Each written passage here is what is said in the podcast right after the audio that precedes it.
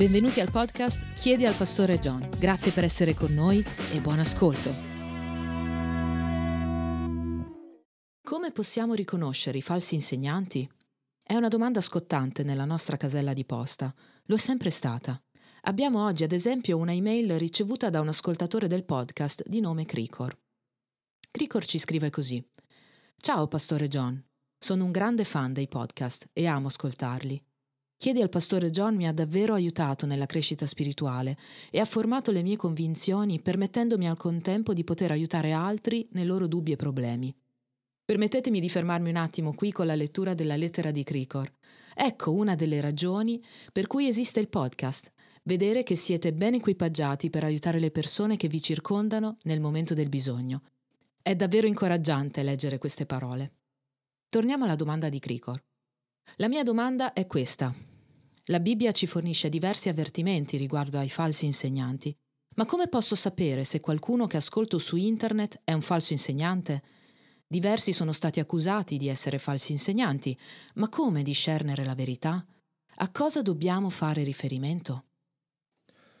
Bene, vorrei iniziare col dire di non abbassare così tanto il tuo livello di guardia, al punto di fermarti dall'ascoltare le persone solo quando possono essere a ragione definite falsi insegnanti. Molti insegnanti sono semplicemente fuorvianti e inutili sotto diversi aspetti, ma potrebbero non essere censurati come falsi insegnanti. Alza il tuo livello. Ascolta insegnanti e predicatori che pongono al centro Dio, che esaltano Cristo, ricolmi di scrittura, dipendenti dallo Spirito, che portano nelle loro vite il marchio dell'autenticità. Ma dal momento che hai chiesto come riconoscere i falsi insegnamenti e i falsi insegnanti, lascia che ti dia quattro modi biblici per valutare se qualcuno è un falso insegnante. Lo faccio perché la Bibbia concorda con te nel dire che dobbiamo essere attenti al problema dei falsi insegnanti e ci dà quattro prove per identificarli. Primo, la prova dei frutti. Al primo posto c'è la prova data dai frutti della vita di un insegnante. Gesù dice in Matteo 7, 15, 20 Guardatevi dai falsi profeti, i quali vengono a voi in veste di pecore, ma dentro sono lupi rapaci. Voi li riconoscerete dai loro frutti. Si raccoglie uva dalle spine o fichi dai rovi. Così Ogni albero buono produce frutti buoni, ma l'albero cattivo produce frutti cattivi. Un albero buono non può dare frutti cattivi, né un albero cattivo dare frutti buoni. Ogni albero che non dà frutto buono è tagliato e gettato nel fuoco. Voi dunque li riconoscerete dai loro frutti. Paolo pone un'enorme enfasi a questo principio di santità e rettitudine attraverso la sua stessa testimonianza di vita, come criterio di credibilità al suo Vangelo. Ho affrontato questo tema recentemente proprio perché sto lavorando su Prima Tessalonicesi nella serie Look at the Book e Paolo ne fa una grande trattazione per due interi capitoli. Ecco quello che dice in Prima Tessalonicesi 1.5. Perché il nostro Evangelo non è giunto fino a voi soltanto a parole, ma anche con potenza e con lo Spirito Santo e con molta convinzione. Voi sapete come ci siamo comportati fra voi per amor vostro. È straordinario e poi lo argomenta per due capitoli. Voi sapete come ci siamo comportati fra voi, quindi giudicateci in base a questo. Ora, ovviamente non è sempre semplice vedere e conoscere i frutti che derivano dal comportamento di un insegnante, specialmente su internet, giusto? Ecco perché devi essere attento e prenderti il tempo necessario a appartenere fisicamente a una chiesa, una chiesa vera, fatta di esseri umani in carne e ossa, con un predicatore di cui puoi conoscere la vita realmente vissuta, quindi, che sia difficile o meno, Gesù ha detto, li riconoscerete dai loro frutti.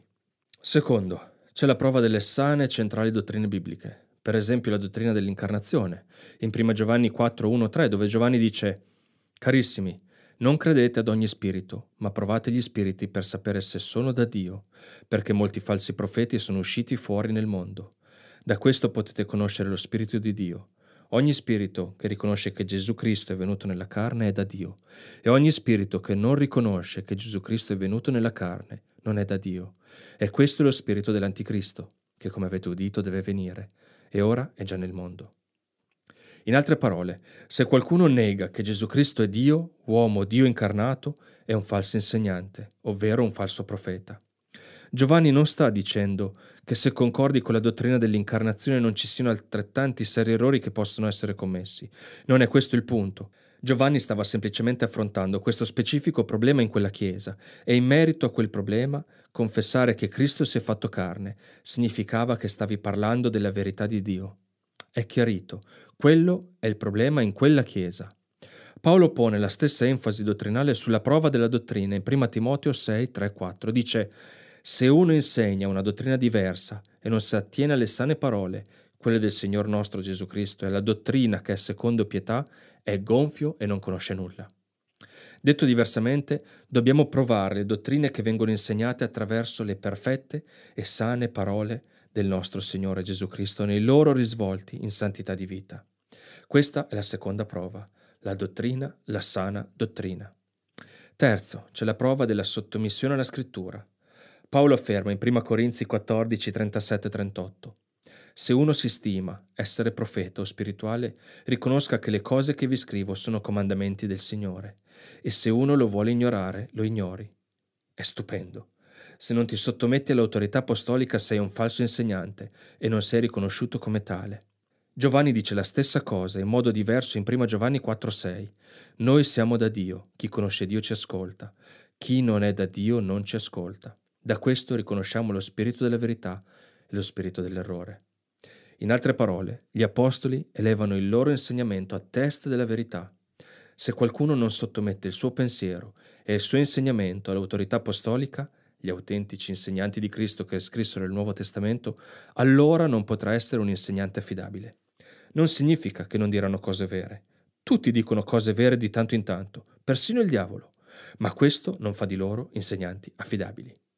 Per ultimo abbiamo la prova del Vangelo stesso. Paolo è categorico su questo punto. Galati 1, 8 e 9. Ma anche se noi o un angelo dal cielo vi predicasse un Evangelo diverso da quello che vi abbiamo annunziato, sia maledetto. Come abbiamo già detto, ora lo dico di nuovo, se qualcuno vi predica un Evangelo diverso da quello che avete ricevuto, sia maledetto. Il Vangelo che aveva in mente Paolo quando fece questa affermazione era proprio il Vangelo espresso nella lettera ai Galati, il Vangelo della giustificazione per sola fede, indipendentemente dalle opere della legge. Paolo lo riassume in questo modo in Galati 5, 2, 3. Ecco, io, Paolo, vi dico che se vi fate circoncidere, Cristo non vi gioverà nulla e da capo a testa ad ogni uomo che si fa circoncidere che egli è obbligato ad osservare tutta la legge.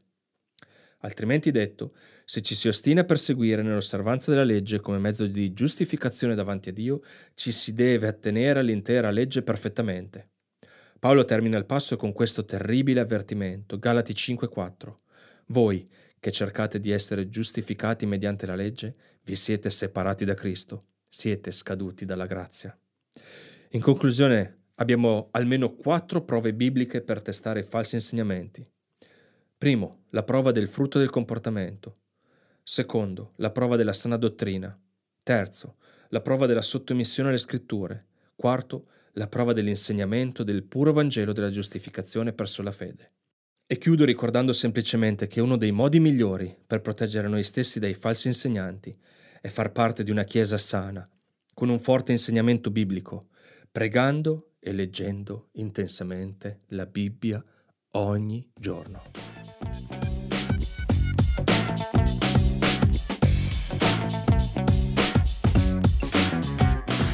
Avete ascoltato un podcast prodotto da Coram Deo Italia, un ministero evangelico che fornisce risorse per la crescita spirituale del credente. Coram Deo, vivere tutta la vita alla presenza di Dio, sotto l'autorità di Dio e alla gloria di Dio. Se vuoi conoscere di più Coram Deo, visita la pagina Coram Deo.